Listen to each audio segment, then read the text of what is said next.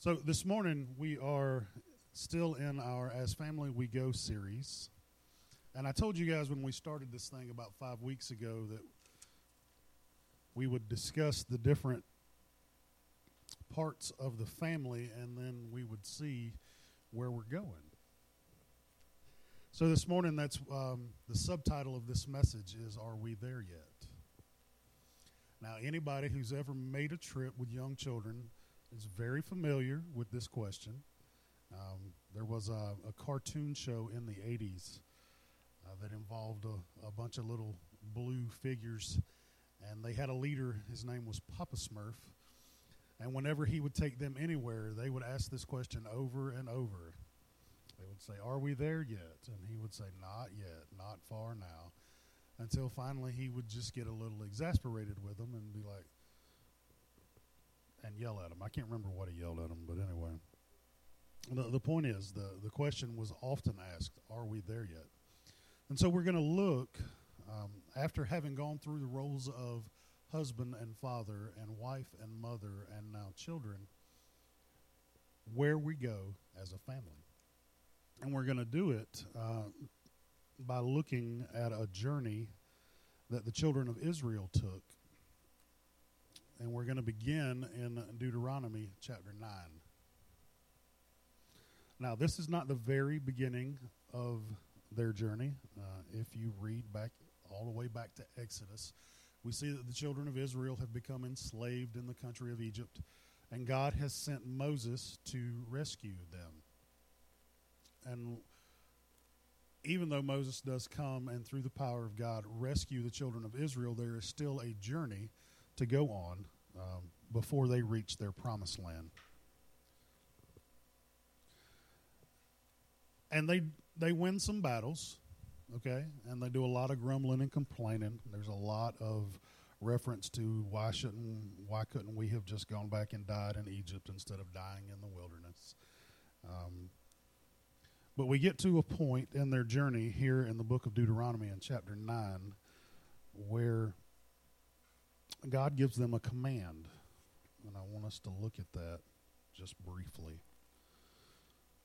So, again, we're in Deuteronomy chapter 9, and I'm going to begin verses 1 and read through 3. It says, Hear, O Israel, you are to cross over the Jordan today and go into go in to dispossess nations greater and mightier than yourself cities great and fortified up to heaven a people great and tall the descendants of the anakim whom you know and of whom you have heard it said who can stand before the descendants of anak? Therefore, understand today that the Lord your God is He who goes over before you as a consuming fire. He will destroy them and bring them down before you, so you shall drive them out and destroy them quickly, as the Lord has said to you.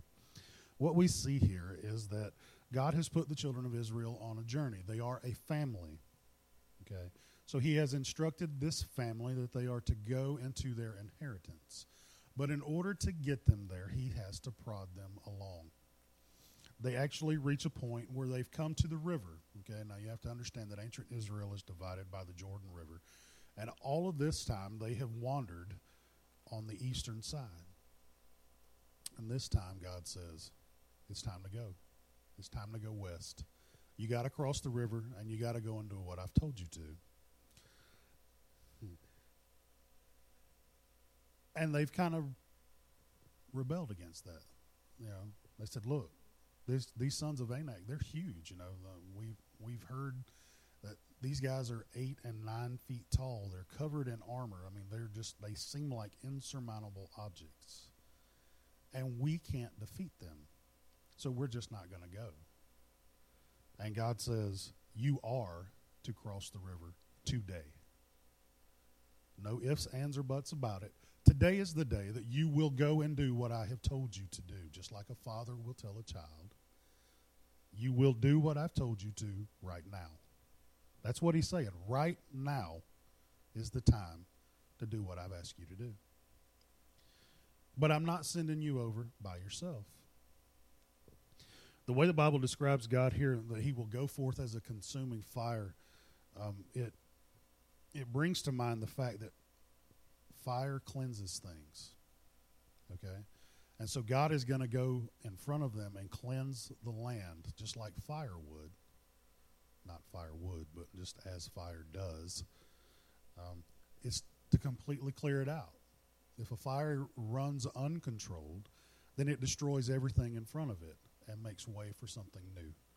Okay, that's why they do controlled burns out in the managed forests out west so that they can have new life come from a path of destruction. And what God is saying here is that I am going to help you cause a path of destruction. We're going to tear down the old. We're going to do away with those strongholds, those things that we think we can't overcome. And then we're going to place new life here, and it will be transformed. So that is the beginning of the journey that we're talking about today. That today we must cross the river. We can't wait anymore. We can't stand around and grumble. We can't live in fear on this side of the river. Today we have to cross over. So now I'm going to turn your attention to the book of Joshua. We're going to go to chapter 24. Going to go Joshua chapter 24, and I'm going to, begin in verse 13.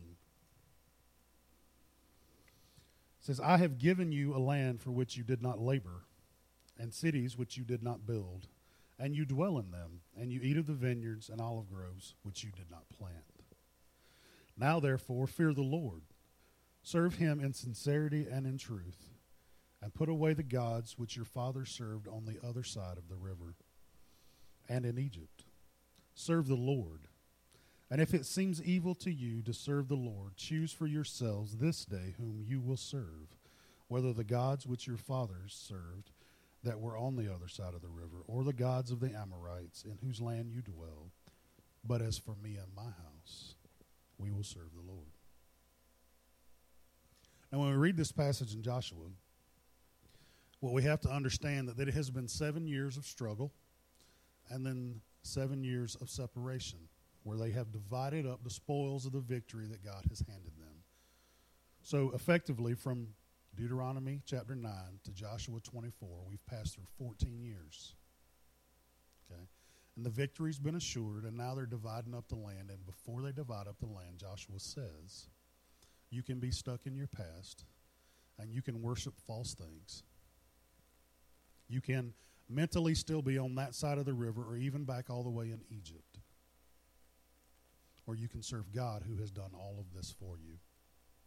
Yes, we took the cities, but we really didn't labor. We didn't build them.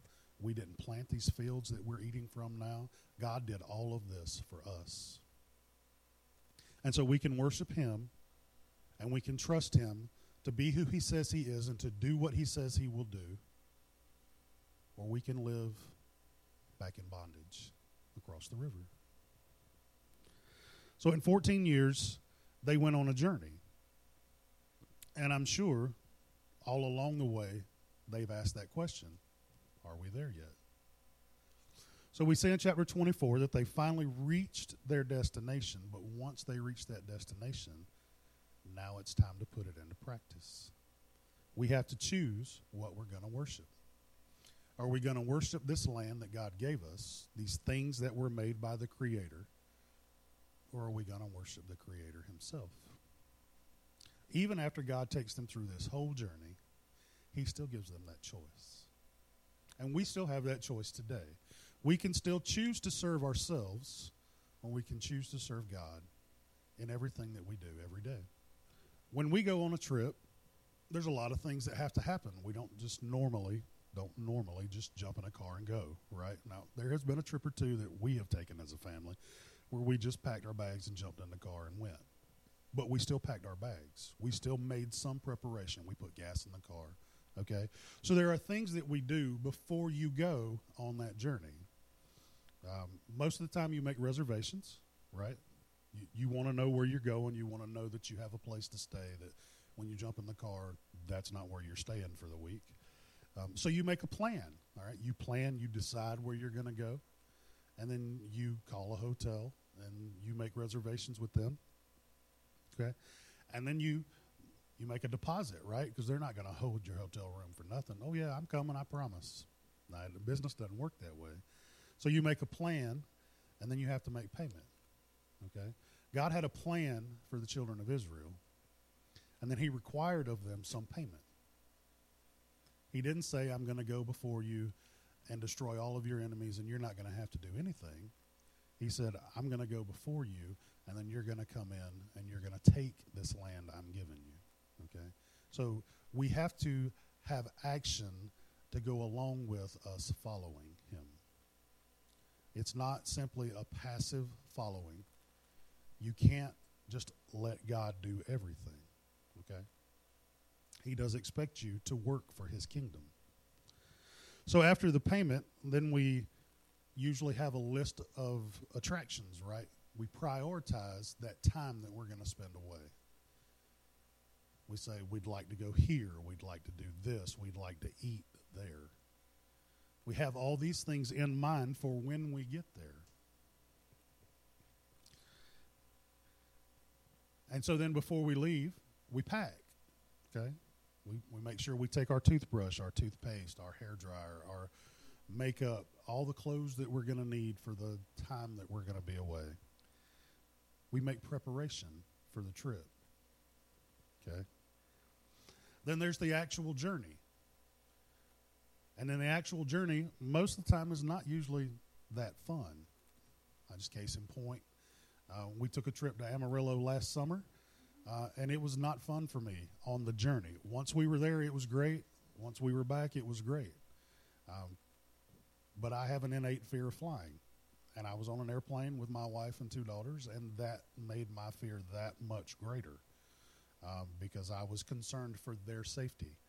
Um, uh, on the times that I have been on planes before in the past, uh, I overcame that fear simply by saying, well, if I'm gone, at least they're still taken care of. But that lack of control. And often in life, we have that feeling of lack of control and we can't stand it. Um, that's kind of how I feel on an airplane full of my family. Um, so, but we pushed through. Okay, so you have to push through on the journey. You can't just stop. There was no point when once we left the ground that I could go up to the pilot and go, "Hey, can you just stop right here and let us off? This is as far as we really want to go with you. We'll just take a cab from here." Right, right. And 36,000 feet, it's kind of hard to get out and hitchhike. So even when the journey becomes hard, we still have to push through. And then once we get at, at the end of the journey, there is the destination. Okay? And often in life, we think as a Christian that the destination is what? What's the destination that we're looking for? Heaven. Some say salvation, some say heaven. Okay? And if that was the destination, then it'd be a pretty good place to end up. Okay? But making it to heaven is not the point of this journey. The point of the journey is to build the kingdom. Okay? Just getting in, just getting by is not enough. And just like we do all of these things for a trip that we might take that's going to last a week, God expects us to do these things in this journey we call life. So we have to have a plan. We have to have a plan. We have to decide where it is we want to go in the kingdom and how far we're going to push the boundaries. Payment's already been made. Jesus paid the ultimate price for us to be able to take this journey but then it's going to take some sweat equity from us to get there. We have to prioritize. Life is very busy. Joe said it right this morning. It's a crazy world, and we are go, go, go. Uh, just this week, um, we had the opportunity to make some priorities that didn't make my children happy, one of my children happy. Um, she was invited to a tra- travel softball team and I approached both of the coaches and said flat out, up front, I want you to understand.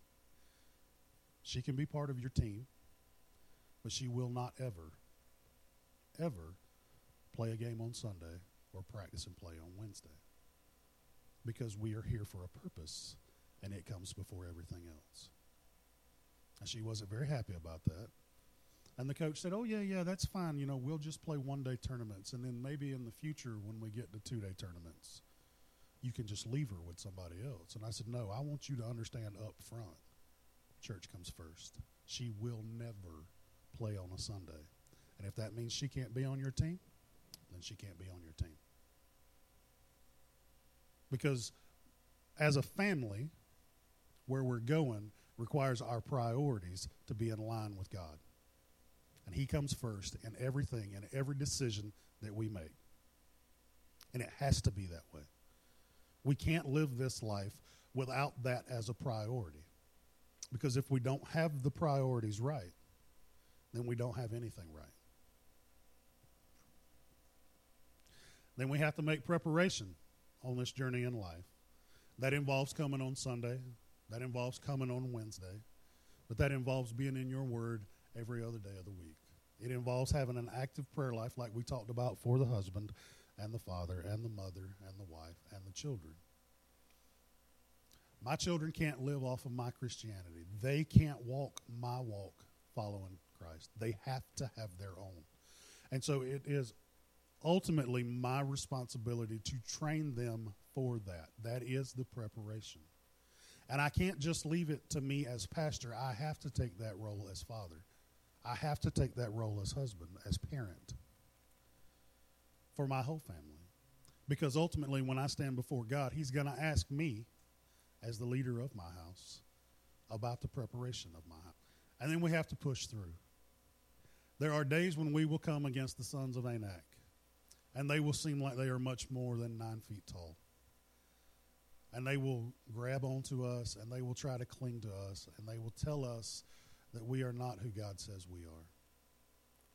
And they will make us feel less than what God has said we are, which is His children.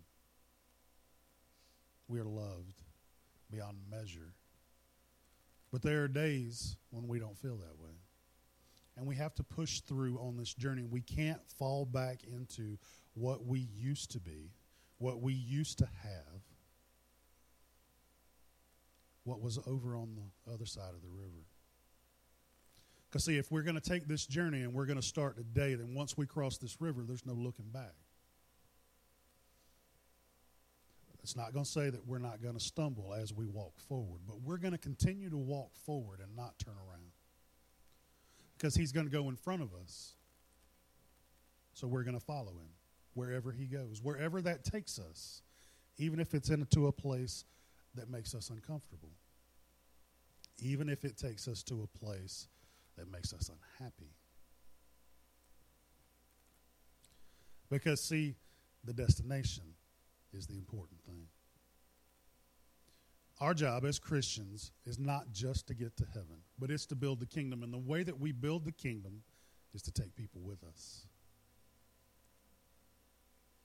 So we're going to collect people as we make this journey through life, and we are to point them towards Jesus. Paul says, Follow me as I follow Christ. And that's what we should live our lives as an example of. Follow me as I follow Christ.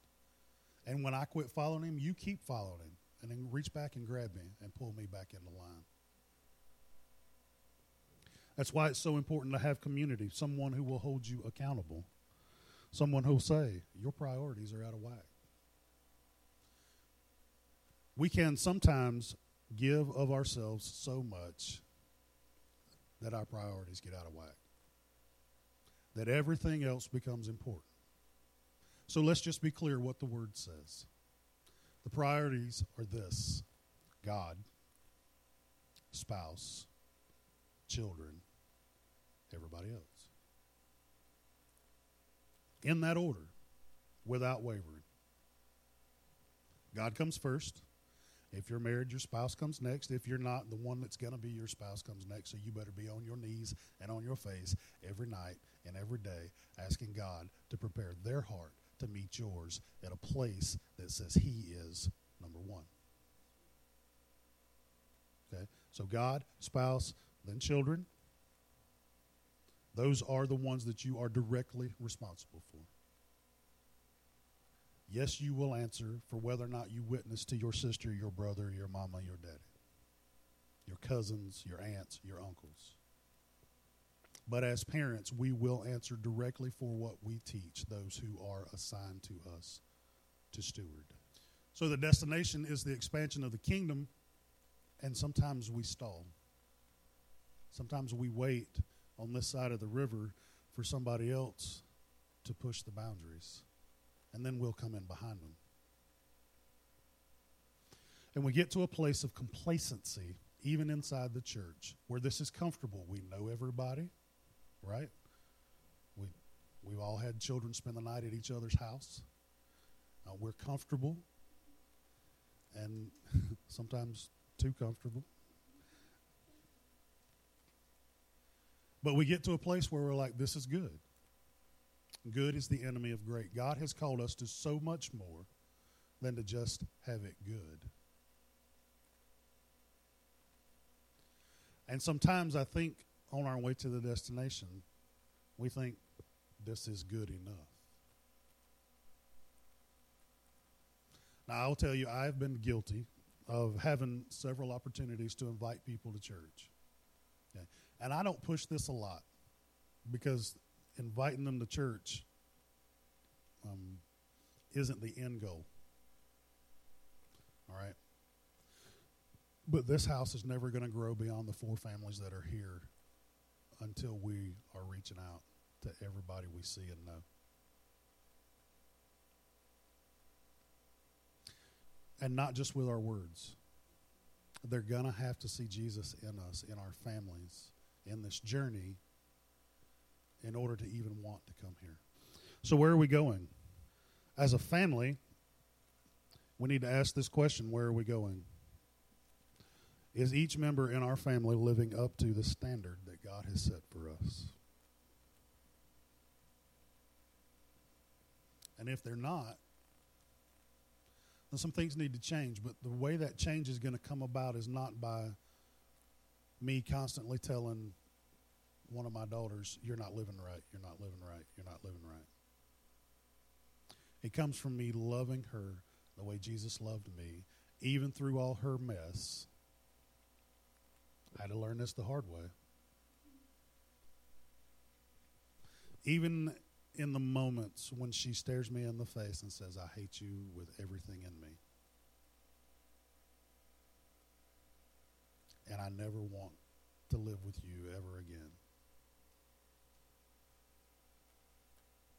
That instead of responding from my flesh, I have to respond from the grace that I have been given. And when people begin to see that, that interaction between us as family, that's something that is different, that they don't see in the world. That's not that screaming, flailing mama in Walmart that's beating her kid to death up against the buggy. But instead, it's that mom that responds with grace. Why does your house have so much peace?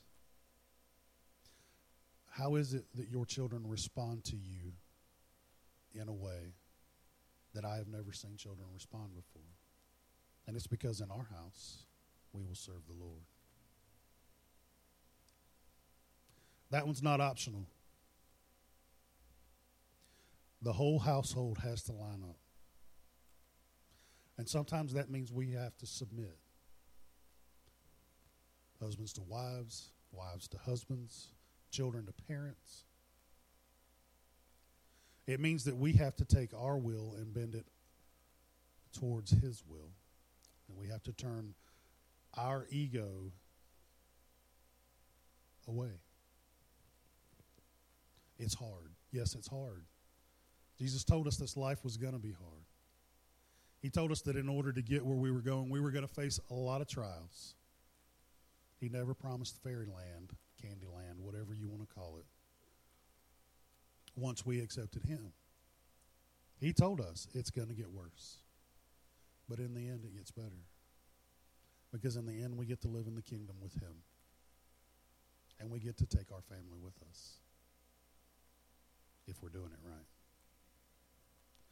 But as a church, where are we going? Well, right now, we've been sitting in the rest stop. We've been getting kind of comfortable and stretching out. You know, the journey's been kind of rough over the last two years. Uh, we've been bounced from place to place, and looks like we're going to be moving again uh, in the near future. Um, we've had some families come and go, um, and a lot of stops and starts. But we've arrived at a place of complacency where we've just kind of began to sit and say, okay, we're going to take care of us. And if somebody else comes along, that's okay. But that's not what church is supposed to be. It's not supposed to be if somebody else comes along, that's okay. In Matthew chapter 28, Jesus says, Go and make disciples. So he requires action of the church. We're not to sit inside these walls, and we're not to only be church when we're here. So if we're headed for a kingdom, then we got to start going. We got to start making some disciples. We got to start bringing people in. I've never been big about pushing the church as far as inviting people to come. I've asked you to invite some people every now and then. I've never been big about when we go out into the community doing things about it having the church's name attached to it because it's not supposed to be about our church. Okay? But at some point, this church will never grow if people don't know where we're from.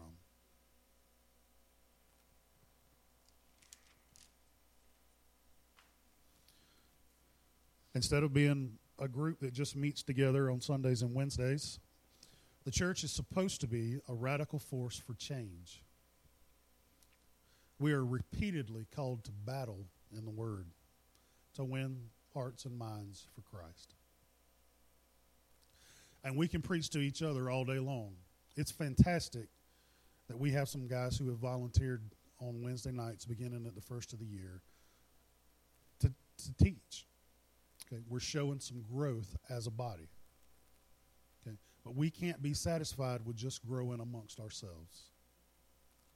That growth has to lead somewhere. There has to begin to be a transformation.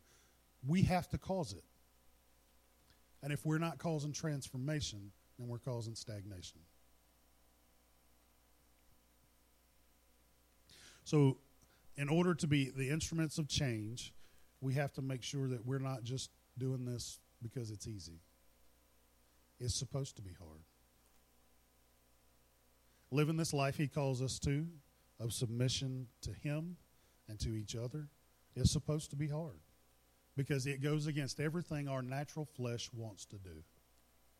That's why Paul says that we have to crucify ourselves daily. This is a daily struggle. And we can't allow it to overcome us because Jesus told us he has already overcome all of it. But too often we can't press the fight to the enemy because we're too busy fighting amongst ourselves. And that usually comes in some form of I need position or I need to be in control. Just like that airplane story I told you about. That's my biggest fear is that I'm going to lose control of a situation and I won't be able to protect my family. But while if an intruder comes into my house, it is my God given duty to stand between them and my family. Ultimately, God protects my wife and children. He is the ultimate source of everything.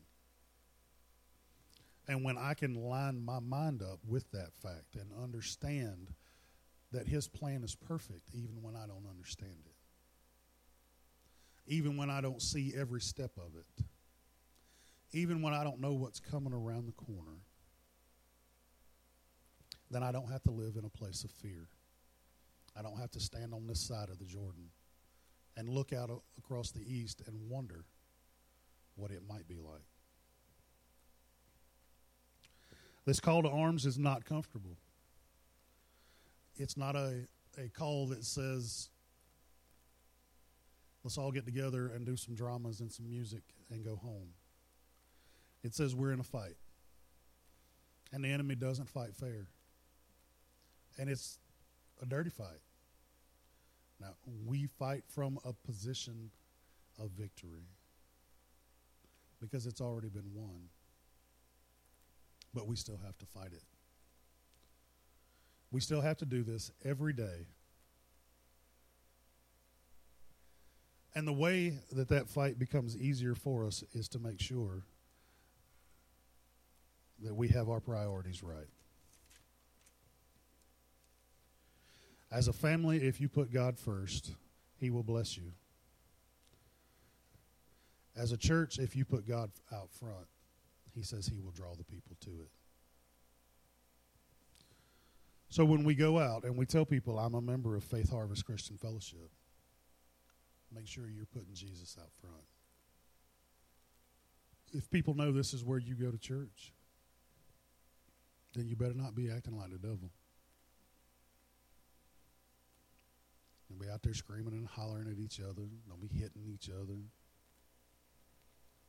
Don't be throwing shade on one another. I'm not supposed to use those new words. I'm sorry. Because the Bible says our, our speech is to be uplifting to each other. And I know it seems like a lot of my sermons come back to this. But this is the most dangerous weapon we have for good and for evil. This spot on our face that opens up and words come out of. Because you can build someone up and help build part of the kingdom, or you can tear it down and leave their lives in ruins where they wallow in misery and self pity and say, Nobody loves me. When they begin to believe the lie, it will it will drain them. So let's make sure that we're working the plan that God has set in front of us. That we have accepted the payment that He gave for us. That our priorities line up with God, spouse, children, family. Let's continue in our preparation. If you can not miss a Sunday, that'd be great. But don't miss your daily devotion. And don't do it in private. Even if you don't share it with your family, let them see you do it. Be the example to the rest of them. Push through on this journey when life gets hard. Know that God says He'll be right there beside you. He'll never leave you, He'll never forsake you. That He goes in front of us as a consuming fire. Just as when David stood in front of Goliath, what seemed to be an insurmountable odd, when all the other children of Israel cowered in fear, David says, My God is bigger than anything. And you will not mock him. You will not stand against him so that when we arrive at the destination, Jesus looks at us and says, Well done, my good and faithful servant, instead of depart from me, for I never knew. A lot of Christians are going to hear that last statement when they stand before God. Because to them, it's a cultural thing. My parents were Christians, my grandparents were Christians, so I'm a Christian. I go to church, so I'm a Christian. But they never live this life. They never walk this journey. They never cross the river. They stand there and watch everybody else do it. Or they start it, and when it becomes uncomfortable, they hold in place and they back up until it's comfortable. So, where are we going? And are we there yet? I would say for my family, we're not there yet because we still have a huge plan in front of us. And I would say that for your family as well. I have seen a lot of growth, and I see much more potential. And I think all of us can. But let's not give up on the journey. Father, we thank you for your word and that it tells us who you are so that we can know who we are in you. And we thank you for the fact that you have laid out a plan in front of us. that you have shown us how to live this life and you have asked us to live it well. God, we ask that you would give us the strength on this journey, that you would carry us through those times when it just feels like we can't even lift our foot to go forward. God, that you would always remind us that you are there beside us and that you go in front of us and that you protect our rear.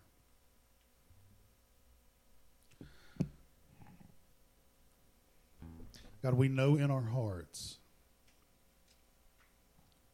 that nothing is impossible for you.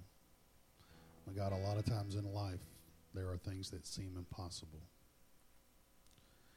Help us to prioritize our life in a way that you are always first and that everything else would fall in line.